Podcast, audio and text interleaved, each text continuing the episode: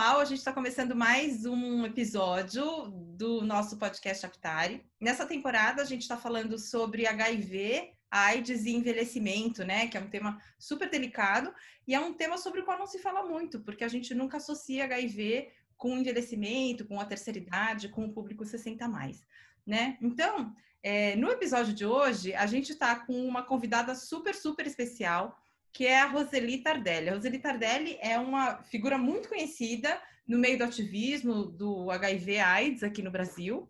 E ela tem, ela me mandou um currículo enorme aqui, eu vou ler para vocês, para vocês verem assim, o nível do conhecimento que ela tem e do ativismo dela. Então, ela é jornalista graduada pela Faculdade de Comunicação Social da Casper Libero, com mestrado pela Universidade de Ciências da Informação de Navarra, na Espanha. Ela trabalhou na Rádio Eldorado, AM de São Paulo, onde criou e apresentou o programa Espaço Informal e ancorou o jornal Eldorado. Então, muita gente aí vai lembrar do nome dela. É, a sua experiência inclui ainda a apresentação dos programas Em Português Nos Entendemos, Opinião Nacional e Roda Viva na Rede Cultura de Televisão. E depois da morte do seu irmão Sérgio, em 94, ela voltou sua vida profissional para o combate à AIDS. Tem mais coisa aqui no currículo dela, mas aí eu vou deixar para ela contar para a gente, que é sempre muito mais interessante, né? É, ouvir o entrevistado contar a própria história. Então, Roseli, muito obrigada por ter aceitado o nosso convite. É realmente uma honra ter você aqui no nosso programa. Estou até um pouco nervosa de entrevistar. Imagina, é um prazer estar aqui falando do assunto que nos move, né? E eu acho que tem gente é assim, às vezes a gente escolhe as coisas e as coisas escolhem a gente. A AIDS me escolheu. Eu trabalho com AIDS porque perdi um irmão na década de 80, né, de 90, o Sérgio, e se eu não tivesse, se o Sérgio não tivesse morrido com AIDS, se a gente não tivesse vivenciado tudo que vivenciamos, provavelmente eu seria uma jornalista que estaria eu queria ir embora do Brasil, eu seria correspondente um pouco, sei lá, estaria por aí, entendeu? Mas eu acho que a gente conseguiu fazer do nosso ofício é, um, uma ação interessante para, de alguma forma, ajudar, acolher as pessoas que vivem com HIV e AIDS, tentar minimizar um pouco os efeitos do preconceito e da discriminação que 40 anos depois ainda são muito presentes e grandes na vida das pessoas que adquiriram o HIV. É, Roseli, você me falou muito brevemente agora, né, de como foi essa transição, então, de alguém que, tá, que tem, tinha um irmão que tinha HIV e como isso moldou completamente a sua trajetória profissional, né? É, eu queria voltar um pouquinho no começo da história, porque você, enfim, jornalista, trabalhava aí com informação e tal, e de repente você vê o seu irmão doente. Como é que foi esse esse baque para você e, e por que que isso te moveu tanto a ponto de você dar uma guinada na sua carreira, assim, ah, não vou ser correspondente, eu vou me dedicar a esse tema exclusivamente? Eu ganhei uma bolsa de estudos para a Europa em 89, passei lá 89 até 90. Quando eu voltei, fui lá fazer mestrado, minha tese de mestrado é a modernização do Estadão comparada com La Vanguardia e El País. Fiquei lá e era foi muito bizarro e, e inusitado porque eu não falava espanhol. Então, eu ganhei a bolsa de estudos e fui aprender a falar espanhol na Espanha. Então, assim, você veja, eu sempre vou, né? Eu vou. Eu sou assim, eu vou indo, eu vou indo. Então, fui, aprendi, aprendi lá. Eu fiquei, uns, eu falo bastante, fiquei uns dois meses quieto ouvindo. Eu pegava um dicionário e lia. E eu ia muito ao cinema, e tinha meus amigos, tinha aula, enfim. Aí, voltei Uh, e quando eu voltei, o meu irmão estava infectado com HIV. E o Sérgio era meu único irmão, e nós sempre fomos muito parceiros. E, e o Sérgio era um cara muito legal, né? Muito querido e uma alma muito nobre, sabe? Uma alma muito nobre. E nós vivenciamos o HIV numa, num momento onde não tinha para onde correr, né? Não tinha remédio, não tinha perspectiva, é, não tinha atendimento, assim, é, que a pessoa pudesse ter perspectiva de vida, e os convênios médicos não atendiam as pessoas que vinham com HIV AIDS. Aí começou pelo amor de Deus. Né? Então, a primeira internação que nós tivemos, o Sérgio era meu dependente no convênio médico, e a primeira internação que nós tivemos no 9 de julho, eu já sabia que isso ia dar confusão. Então eu já tinha uma eu tinha entrevistado uma vez a Rosana Chiavassa, tinha conversado com ela sobre isso, e estava mais ou menos informada. Mas assim, então a primeira internação que ele teve no 9 de julho, porque a gente precisava descobrir o tipo de, de vírus que ele tinha, a cepa do vírus, ele começou, ele teve pneumonia, ele ficou mal, enfim. Quando começou, pelo amor de Deus, eh, nós estávamos lá no quarto e chega a representante do convênio, olha para cara, a minha cara, para a cara dele e fala assim: olha, nós não atendemos esse tipo, o convênio, vocês vão ter que sair daqui porque nós não atendemos esse tipo de doença. Aí ele ficou super mal, eu falei: não, fica tranquilo e tal. Eu desci, Fiz um cheque calção, deixei no hospital, lá na tesouraria, e naquele momento a minha vida começou a mudar. Quando eu fiz o cheque calção, deixei lá e o meu irmão não saiu do hospital, porque foi isso que aconteceu, senão eu teria, de, de, teria que sair do hospital, etc. Então, nós começamos a questionar, nós começamos a, a ter uma atitude que mudou a história uh, da AIDS no Brasil quando a gente fala da relação entre os convênios médicos e seguro-saúde.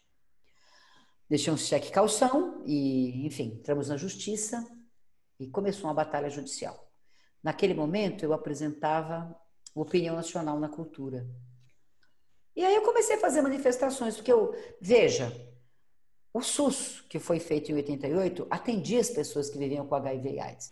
E o sistema público, o sistema privado de saúde brasileiro, disse que não queria atender por quê?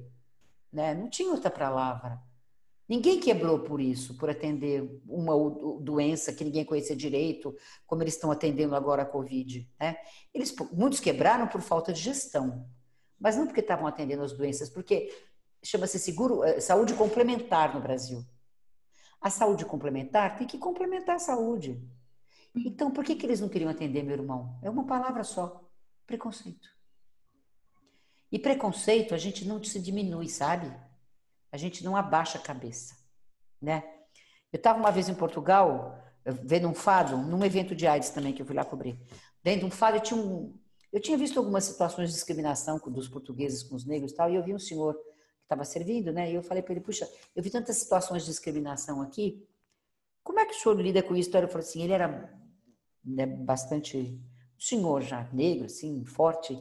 Ele falou assim, como é que ele falou? Ele falou assim, eu não me encolho e aquilo foi um aprendizado para mim. Naquele momento, quando a Golden Cross falou, vocês não vão ficar aqui, nós, o meu irmão não se encolheu. Né? Hum. E eu, fui, eu só fui ajudar o meu irmão. O que eu fiz foi ajudar o meu irmão a não se encolher. Né? Bom, então entramos na justiça, e ele começou, aí começou a situação toda, ele adoecendo, aquele, um problema, outro problema, outro problema. Isso foi dezembro de 93. Meu irmão uh, fez a passagem, meu irmão morreu em novembro de 94, segunda-feira. Até falei para você, ah, hoje, podemos falar depois? Segunda-feira era um dia mais difícil. Segunda-feira fez 26 anos que ele morreu. Né? Então é um dia sempre assim que pega, que você lembra alguns flashes e, né? Foi uma situação bastante difícil. O meu irmão morreu com 40 quilos, meu irmão morreu sem enxergar, porque ele teve citomegalovírus que causava problema na retina e a pessoa não enxergava, né? Ele, ele demenciou, então, tudo que nós tínhamos de difícil e de dolorido, de sofrido para viver com a AIDS, nós vivenciamos. Quando nós ganhamos na justiça em primeira instância, eu entrei no quarto que ele ocupava lá na Casa Verde, eh, que hoje é um, é um projeto que chama Lá em Casa, virei para ele e falei assim, Sérgio, uh, olha, viva bastante porque você ganhou no primeiro, na primeira instância, porque os convênios, esses caras, não sei o quê, né? Naquele momento eu tinha muita, eu tinha muita raiva dos convênios, né? Tive, tive muita raiva deles. Uh, você ganhou, não sei o quê, você viva bastante, porque eles, o seu direito, a cidadania e tal. Ele virou para mim e fez assim: Olha que alma sábia, olha que alma sábia. Ele fez assim: Legal, e os outros?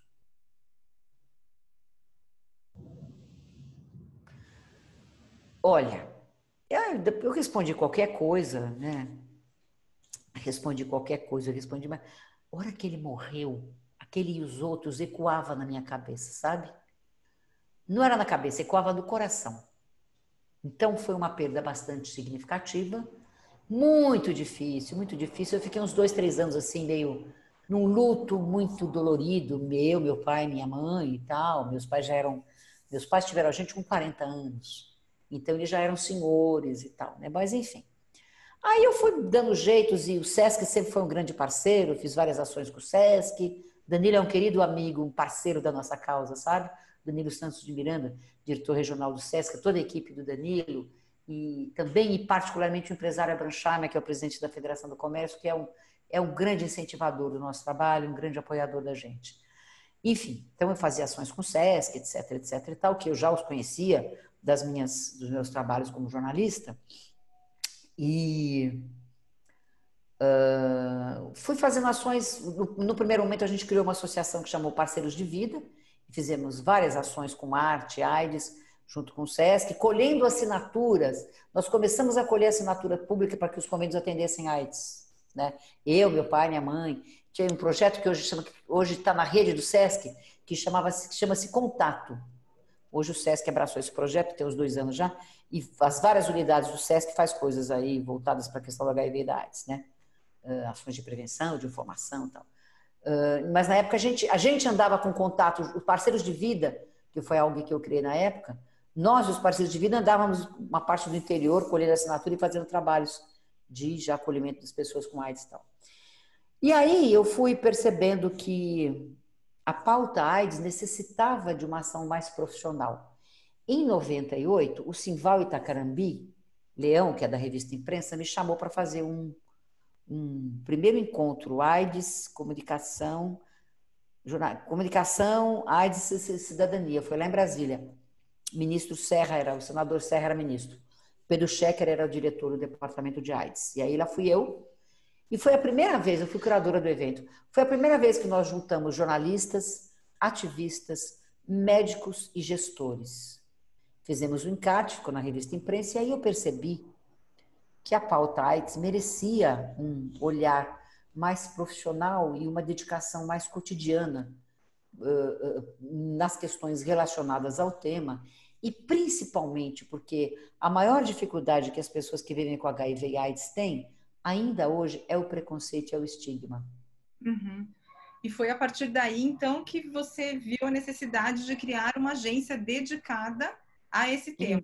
É a agência em de... maio, e a agência de notícias da AIDS nasceu como um sopro divino. Eu tive uma. Olha, hoje eu faço, acho que é isso mesmo. Deus pegou. Quando a gente está conectada, a intuição vem, né? Deus pegou e fez assim. Porque eu vinha do rádio e da TV. Eu podia fazer um programa de rádio, de televisão, né? Fiquei anos na Rádio Dourado, fiquei anos na cultura, né? E aí eu falei, vou fazer uma agência virtual que fala de HIV e AIDS. Olha, em 2003 isso, nós estamos em 2020. E só deu certo por isso, porque há 17 anos nós estamos com a agência. Só deu certo por isso, porque é uma agência virtual. Então, assim, Hoje, nesse processo de pandemia, de isolamento social que a gente está vivendo, para nossa equipe na agência não fez nenhuma diferença. A gente até está trabalhando mais, você estava te falando aqui, hoje a gente tive três reuniões. É, três, quatro, às vezes tem calls, tem não sei o quê. Olha, menina, nós ralamos, graças a Deus, ralamos. Então, fui construindo apoio, fui conseguindo apoio, fui conseguindo apoio. No primeiro momento, quem nos apoiou foi o Zaid, que era uma agência do governo americano, depois eu quebrei o pau com eles saí fora, porque eles queriam meter o dedo editorialmente na agência. Eu falei. Nós tivemos uma cena interessante. Também uma matéria que a gente fez. Tem sempre uma matéria que desagrada. Quando a gente faz reportagem, reportagem. Gente, o papel do jornalista qual é? É ser um canal de controle social. A gente não faz reportagem para agradar ninguém. Isso não existe. Reportagem para agradar as pessoas é a coluna social. Né? Tá certo? Que, também, que são apurações tal, e que nem sempre agrada. Né? Uh, reportagem no dia a dia é reportagem que vai ter sempre uma denúncia, que vai mostrar um lado, vai mostrar outro, enfim.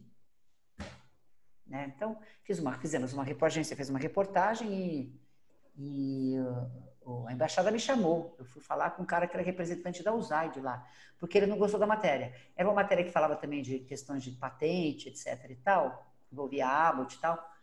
Era uma, uma confusão assim. Eu fui ligar para ele, eu liguei para eles e ver se eles queriam falar. E aí eles acharam absurdo.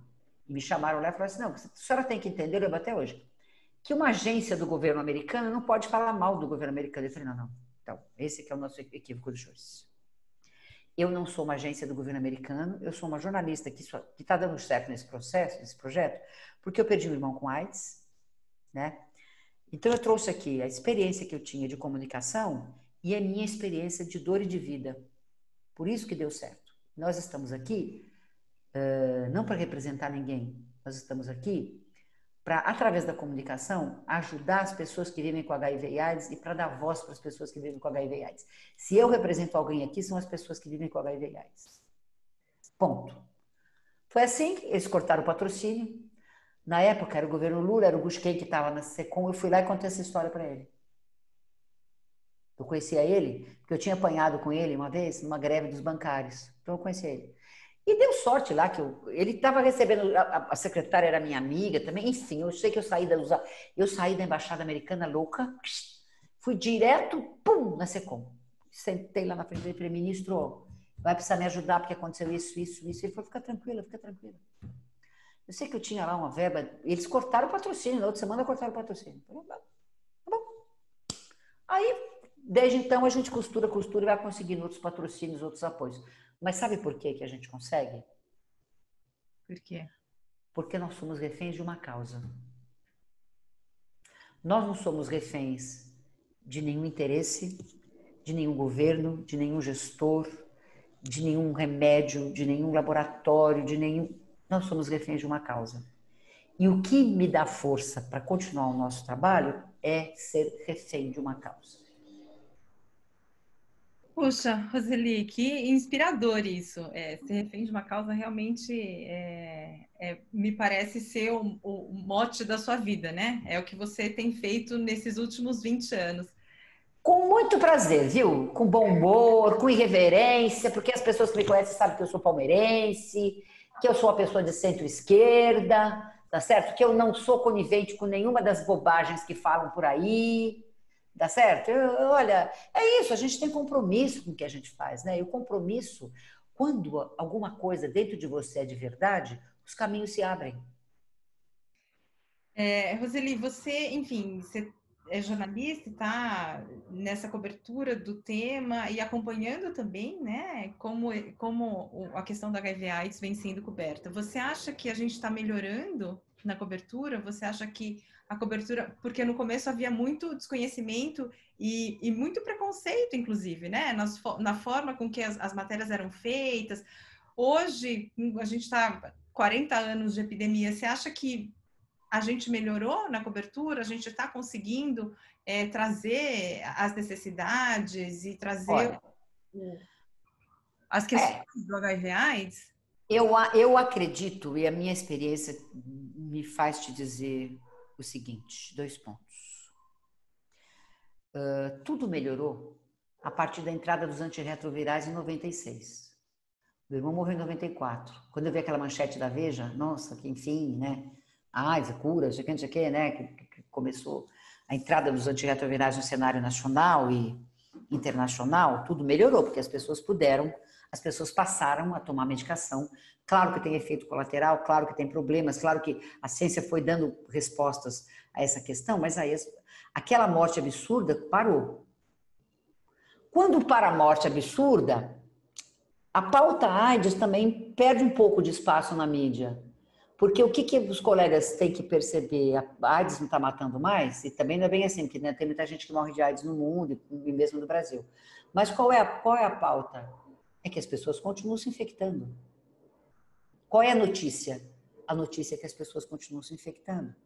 E as pessoas continuam se infectando porque hoje a prevenção combinada que existe no Brasil, que é profilaxia pré-exposição, profilaxia pós-exposição, utilização de camisinha, né, feminina, masculina, enfim, tudo isso que o Brasil oferece, nem todo mundo oferece. E nem todo mundo sabe. Uhum. Nem todo mundo sabe que eu estou falando que é PrEP, nem todo mundo sabe que é PEP. A pessoa vai saber depois que ela se infectou os jovens. De novo, a epidemia continua na casa dos jovens entre 14, 25, 24 anos. Por quê? Porque inicia-se a vida sexual reprodutiva nessa idade e não se fala de sexualidade na casa das pessoas.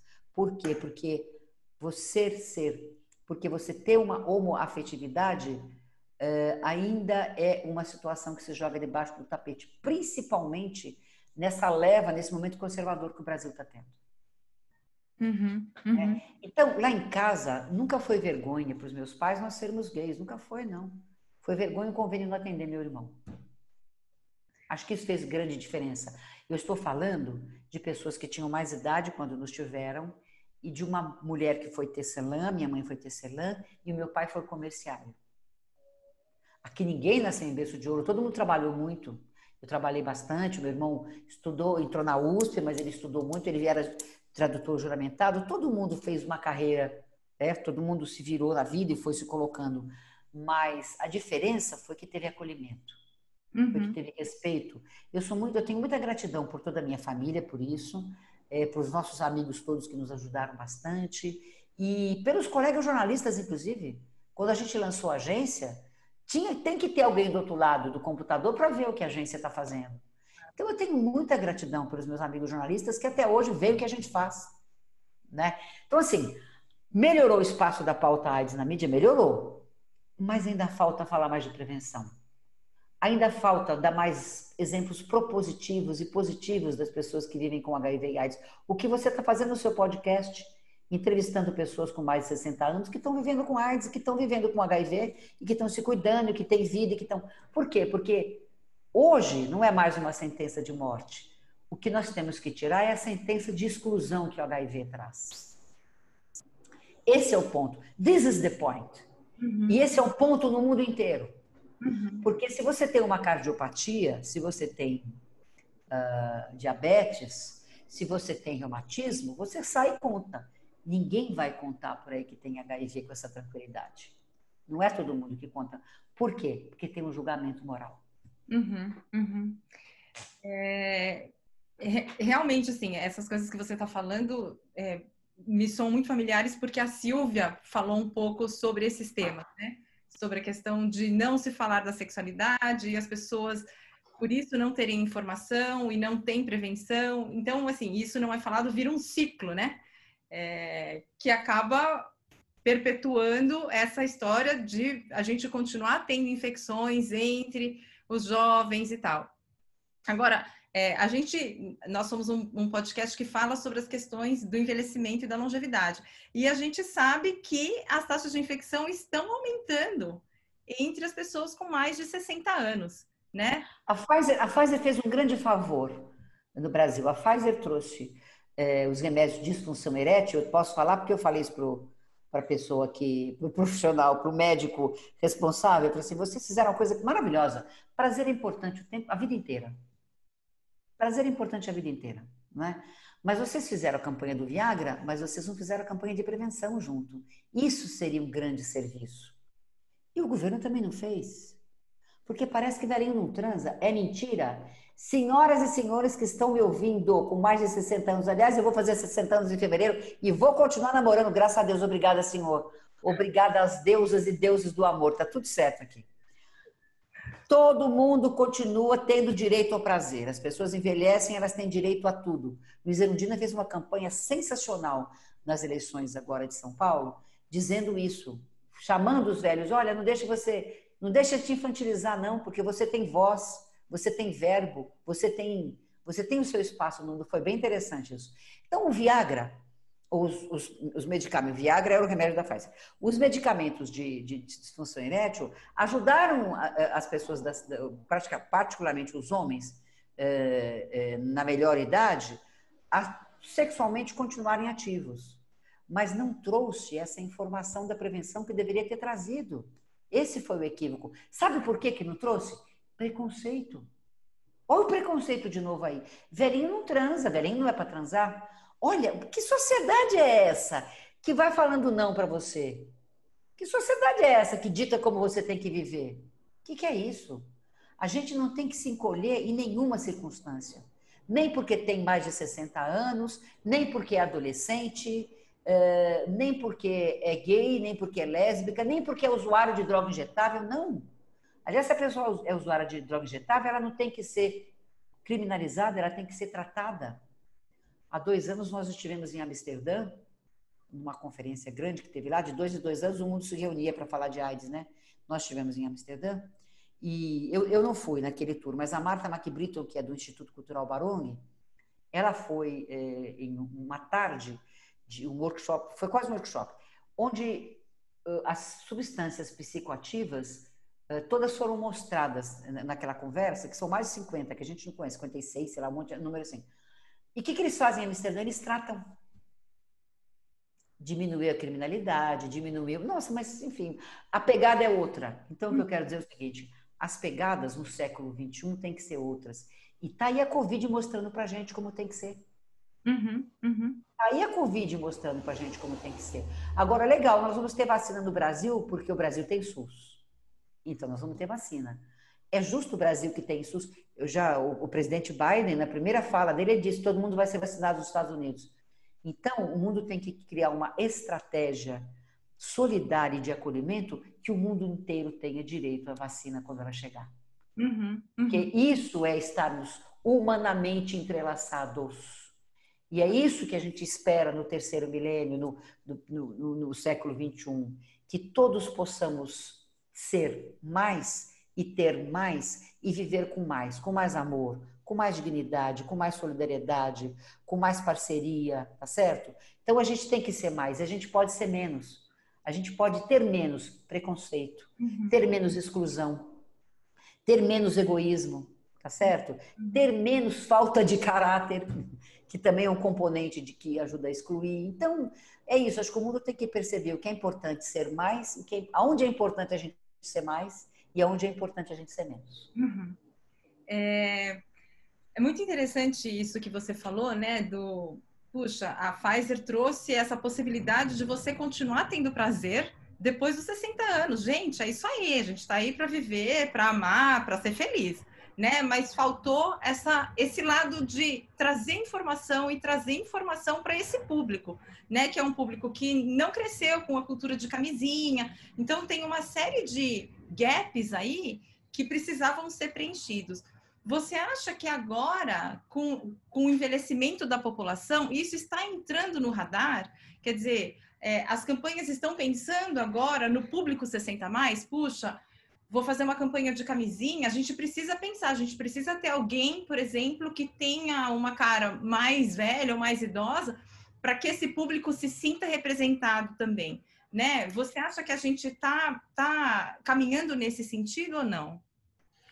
Acho que temos que caminhar. É, eu me lembro de uma campanha que o governo fez há um tempo atrás, até a Beatriz Pacheco, que é uma, uma mulher que vive com HIV há mais de, acho que mais de 30 anos também. Ela é uma senhora, ela se chama de HIV, ela é muito engraçada. Beatriz é maravilhosa. E tem a avó tal e tudo mais. Uma querida, Beatriz é uma querida, mora em Porto Alegre. Ela fez uma campanha, ela e o Caso Barros, eles estrearam uma campanha que dizia a vida é mais forte que a AIDS. Acho que não sei se você lembra disso, não sei se você estava no Brasil. Mas mostrava isso, as pessoas contando as histórias e tal, né? E ela falava, e ela já era uma pessoa de, na, entrando para a terceira idade. Então, é, falta um olhar mais acolhedor, mais inclusivo, menos preconceituoso, mais amplo e irrestrito para as pessoas na terceira idade.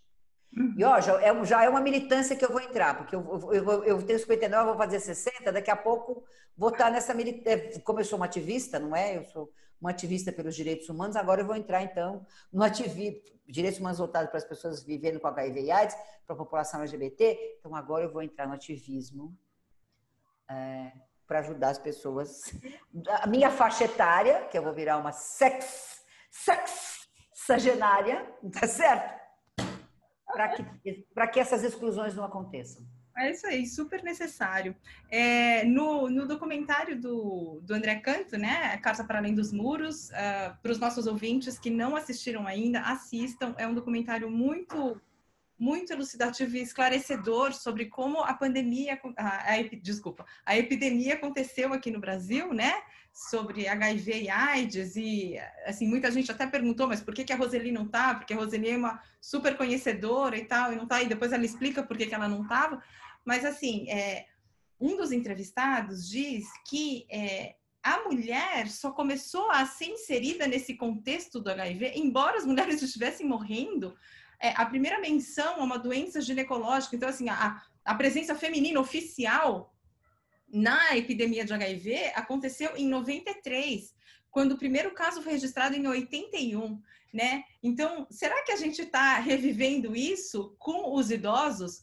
Porque a gente está vendo uma geração inteira de pessoas com HIV envelhecendo, mas ninguém está falando especificamente deles, né?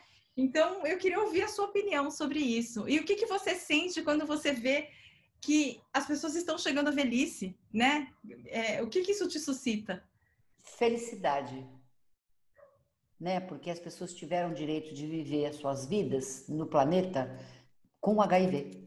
Então, eu tenho amigas, a Beatriz Pacheco, a Silvia, a Genice, eu tenho a Nair Brito. A gente tem várias amigas que têm mais de 60 anos e que conseguiram passar é, pelos, pelos, pelas barreiras do HIV, né, da AIDS no Brasil.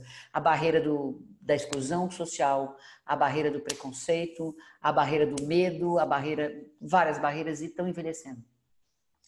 Todos nós vamos partir um dia, mas que a gente possa partir com dignidade, né? Acho que isso que é importante. É, do, em relação ao filme do André Canto, eu naquele momento eu estava nos Estados Unidos estudando, fui fazer uma imersão em inglês, fui embora para a Colômbia, voltar sou adolescente, mas não deu certo porque eu já tinha 57, então não deu muito certo.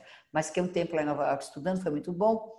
E aí eu voltei na, uma semana para o Brasil, mas eu estava filmando e entrevistando, produzindo um documentário que chamou-se YouTubers e HIV, que nós produzimos e depois lançamos, né? A TV Futura passou, a TV Cultura passou, enfim. E e aí não deu para eu gravar. Eu até vai ter uma reunião, vai ter um evento que a Guilherme vai fazer agora e eu vou participar desse evento. É o filme vai ser exibido, nós vamos fazer um debate depois. E eu vou fazer essa conversa toda. E vou dizer isso, que eu, eu não participei, o André chegou a me ligar, eu não consegui gravar. Eu estava só uma semana no Brasil e eu tinha eu fiz um workshop e depois, naquela mesma semana, eu fiz as gravações. Então, eu fiz oito gravações em dois dias, não deu para ir, enfim. Né? Mas no próximo, nas próximas os próximos produtos que ele fizer, eu vou estar. Então, é, voltando a falar da terceira idade, é, o hospital, o servidor público, tem um olhar especializado para as pessoas da terceira idade que vivem com HIV e AIDS. E se não me falha a memória, são mais de 400 pessoas que pegam medicamento mensalmente, agora não por causa da pandemia e tal, mas que pegavam que são tratadas no hospital de servidor público. Eu até preciso, uma hora que der, dar um pulo lá e convidá-los para os nossos trabalhos, falar um pouco da agência e tal, né?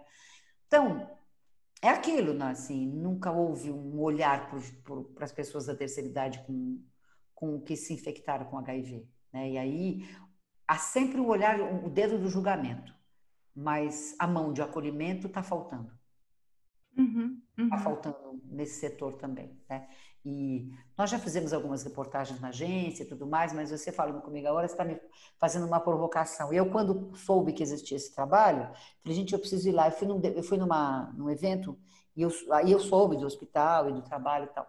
Lá no Lá em Casa, que é um trabalho social que a gente fundou lá na Casa Verde, porque. E os outros, é uma resposta que a gente dá também com Lá em Casa, não só com a agência AIDS. Depois do falecimento do meu pai, a gente conseguiu fazer é, com alguns apoios, sempre apoios, né? As pessoas ajudam. O SESC, o SENAC, uh, tem mais empresas hoje, tem a GSK no, no site da agência, tem a Gilead, enfim. A, ah, tem o povo apoia, né? O povo apoia. Uh, a Prefeitura de São Paulo, o Governo do Estado já nos apoia também, o Departamento Nacional, enfim. Uh, nós fundamos em 2005 um projeto que chama-se Lá em Casa, que é uma academia e um centro de convivência para pessoas que vivem com HIV e AIDS que vêm até o nosso trabalho e que fazem exercícios por conta da lipodistrofia, por conta das questões ligadas é, é, à gordura no sangue, que muitas pessoas que vivem com AIDS, com HIV e com AIDS, estão uh, morrendo não mais de doenças oportunistas, mas do coração. Que são pesquisas que aí não se sabe se é o efeito do remédio, do vírus, sei lá, isso é uma discussão aí da, da ciência, mas tem acontecido isso. Então, para evitar esse tipo de coisa, uh, nós conseguimos montar uma academia. E nesses cinco anos de existência, tem academia, tem uh, atendimento psicológico, tem uh, pilates, tem, tem, tem danças caribenhas, tem tudo, tem de tudo um pouco. Tem almoço, é um grande centro de convivência. Agora com a pandemia nós fizemos, estamos fazendo trabalhos virtuais, porque não daria para as pessoas virem, não dá para as pessoas expor as pessoas, né? Por uma questão óbvia. Mas virtualmente a gente continua, e o trabalho está lá, e estamos lá fazendo exercício, e o povo se junta, se conversa e tudo mais. Mas é, o que eu quero dizer com isso é que existe possibilidade de acolhimento, de apoio para as pessoas do jeito, mesmo, mesmo numa situação como essa aqui, é, num desafio como esse que o Covid está nos impondo, que o coronavírus está nos impondo. Então, se a gente consegue se reinventar com um vírus eh, como esse que a gente está recebendo agora, né, que a humanidade está conhecendo agora, a gente tem que sempre se reinventar quando a gente fala de um vírus que já existe na Terra há 40 anos.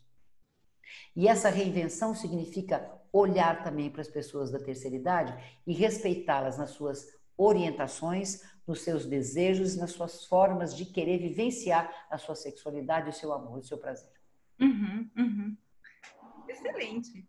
É, bom, a gente, na, na Aptari, a gente fala tanto com, com o público leigo quanto profissionais de saúde, né? E aí a minha pergunta para você é a seguinte: você acha que falta também é, uma certa proatividade dos profissionais de saúde em relação aos idosos a respeito da sexualidade? Porque muitas vezes o, o idoso vai ao geriatra, por exemplo, vai a uma consulta e o geriatra faz todas as perguntas, como está a memória, está com incontinência urinária, depressão, mas ninguém pergunta sobre a questão da sexualidade. E aí, tá namorando?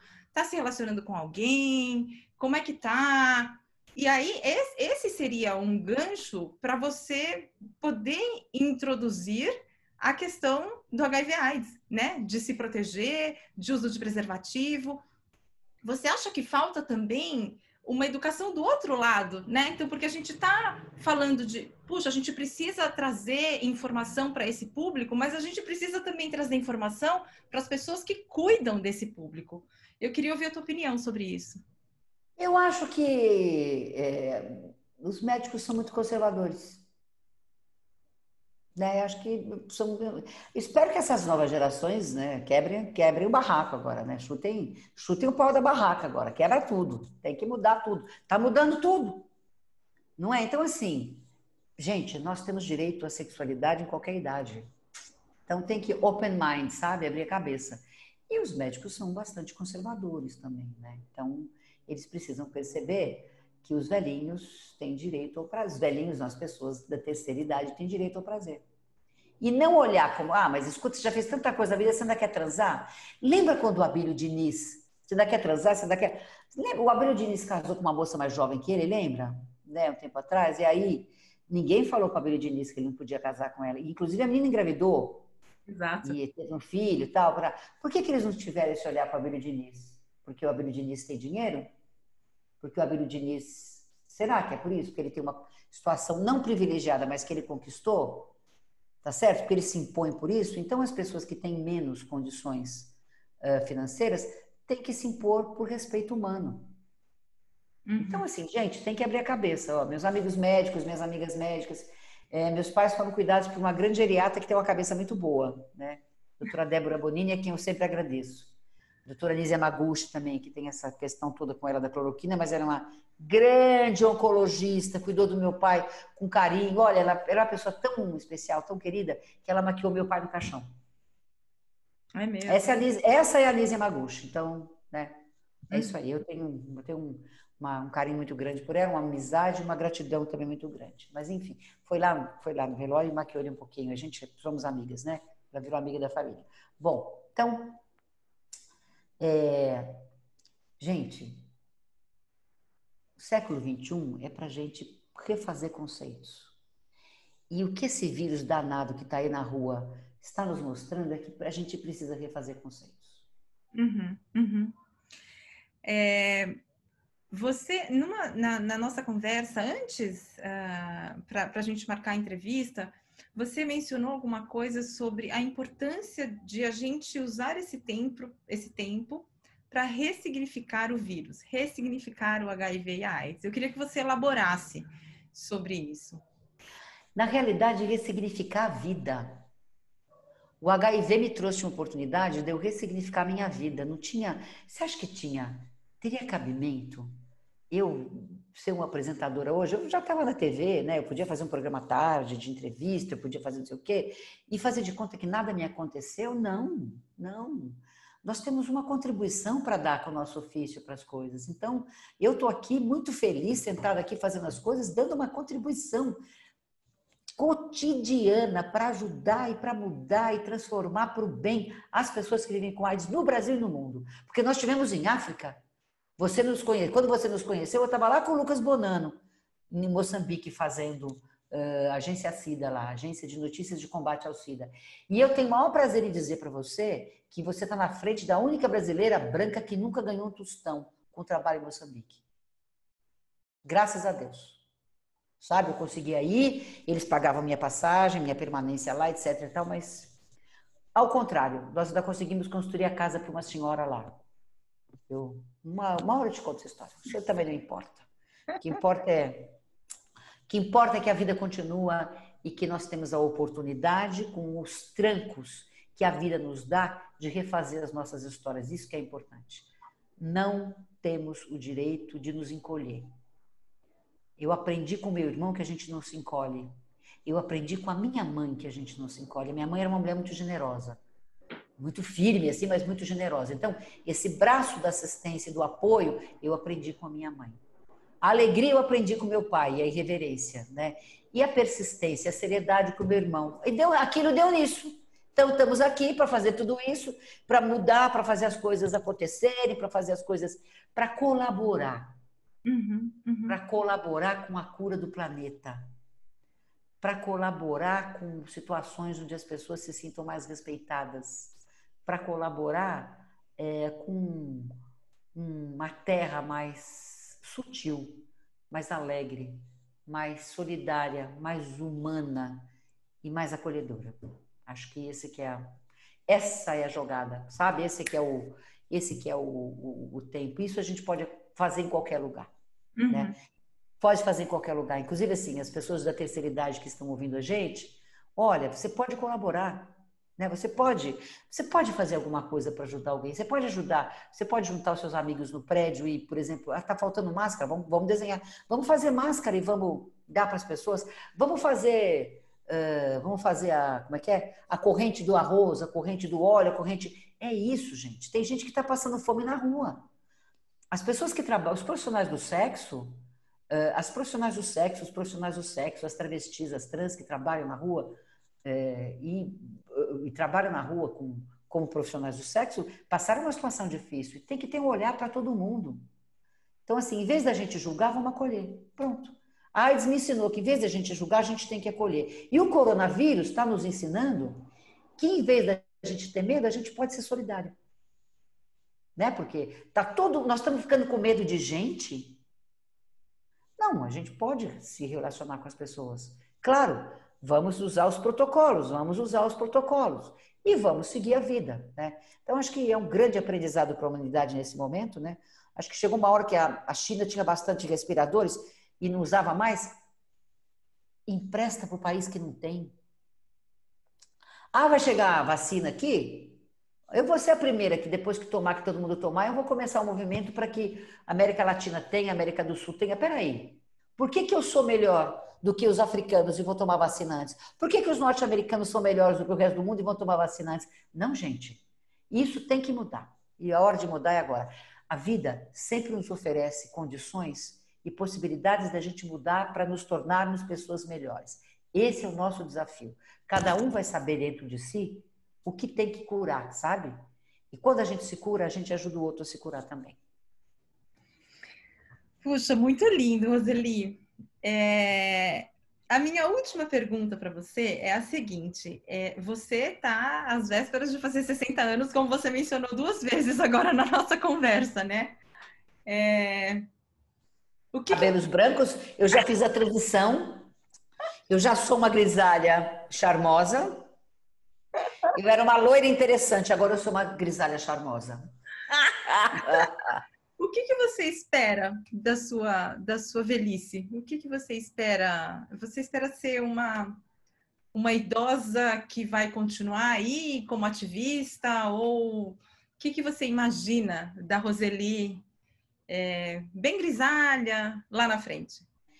Eu, eu espero de mim mesma, na minha terceira idade, que eu continue sendo o que eu sou e que eu continue fazendo tudo o que eu faço e que eu continue tendo essa energia de vida que quer transformar, sabe?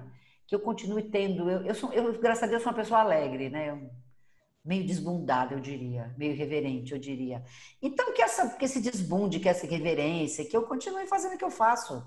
Eu tenho muita gente para ajudar, eu tenho muita coisa que fazer, eu quero fazer uma agência nos Estados Unidos, eu falei para você da gente fazer uma agência na Ásia, enfim. Nós temos que continuar fazendo. O fato, olha, nós temos que ter link com a vida. E que eu, e o que eu nessa fase de terceira idade, eu consegui dar várias voltas na vida e fui me reinventando, não é? Uhum. Pelo amor, pela honra à minha família, ao meu irmão, às pessoas com AIDS tudo mais. Então, que eu continue tendo essa força de vida que Deus, que Deus, que é a espiritualidade do bem, possa continuar me dando essa força de vida para eu seguir me reinventando e ajudando as pessoas a se reinventarem para a gente junto construir uma sociedade mais humana, mais solidária, mais acolhedora, mais alegre, mais feliz e mais saudável. Ponto. That's it. Roseli, é, não teria um jeito melhor de terminar esse papo. Assim, você foi realmente incrível, um papo delicioso, super esclarecedor. É, uma amiga minha, é, ela defendeu a tese de doutorado dela esse ano pelo Zoom, né? E a, a, a orientadora dela, quando foi apresentar, essa minha amiga, falou: olha, a Morgana não é uma aluna, a Morgana é um evento. E eu posso usar essa mesma frase para você. A Roseli não é uma entrevistada, a Roseli é um evento. Então, Roseli, queria te agradecer. Que ótimo. Que ótimo. É nada, eventos são as pessoas que nos ajudam a manter nosso trabalho em pé, nossa energia em pé, tudo, tudo isso que a gente faz, a energia do bem que transforma, isso é muito legal. Gente, você está em casa, você tem 60 anos, você está querendo ficar triste? Olha, a internet é maravilhosa, porque faz a gente se encontrar. Sabe? Acho que tem esse lado das pessoas poderem se conectar diferente. Então, que essa energia da conexão para o bem, para a transformação e para o amor possa te tocar, porque é isso que eu espero que essa minha energia do bem e da transformação e do amor nunca saia de mim. Com 60, com 40, com 15, com 84 e com 94. Porque se eu seguir meu pai, minha filha, eu vou até os 93, 94. Isso aí. Roseli, muitíssimo obrigada pelo papo. Foi realmente maravilhoso poder ouvir a sua história e ouvir as suas colocações sobre o cenário do HIV/AIDS aqui, aqui no Brasil. E é isso, gente. A gente vai ficar por aqui. É, o podcast Aptari, é, nessa temporada, está falando sobre HIV AIDS e envelhecimento e longevidade. E a ideia é que a gente possa ter mais informação, não só para cuidar da nossa própria saúde, mas também de olhar para o outro, né? Com mais empatia, com mais solidariedade, com mais compaixão, como, como a Roseli falou. E eu agradeço os nossos ouvintes que acompanharam a, a, a nossa conversa com a Roseli. Muito obrigada, pessoal. Grande beijo para todos.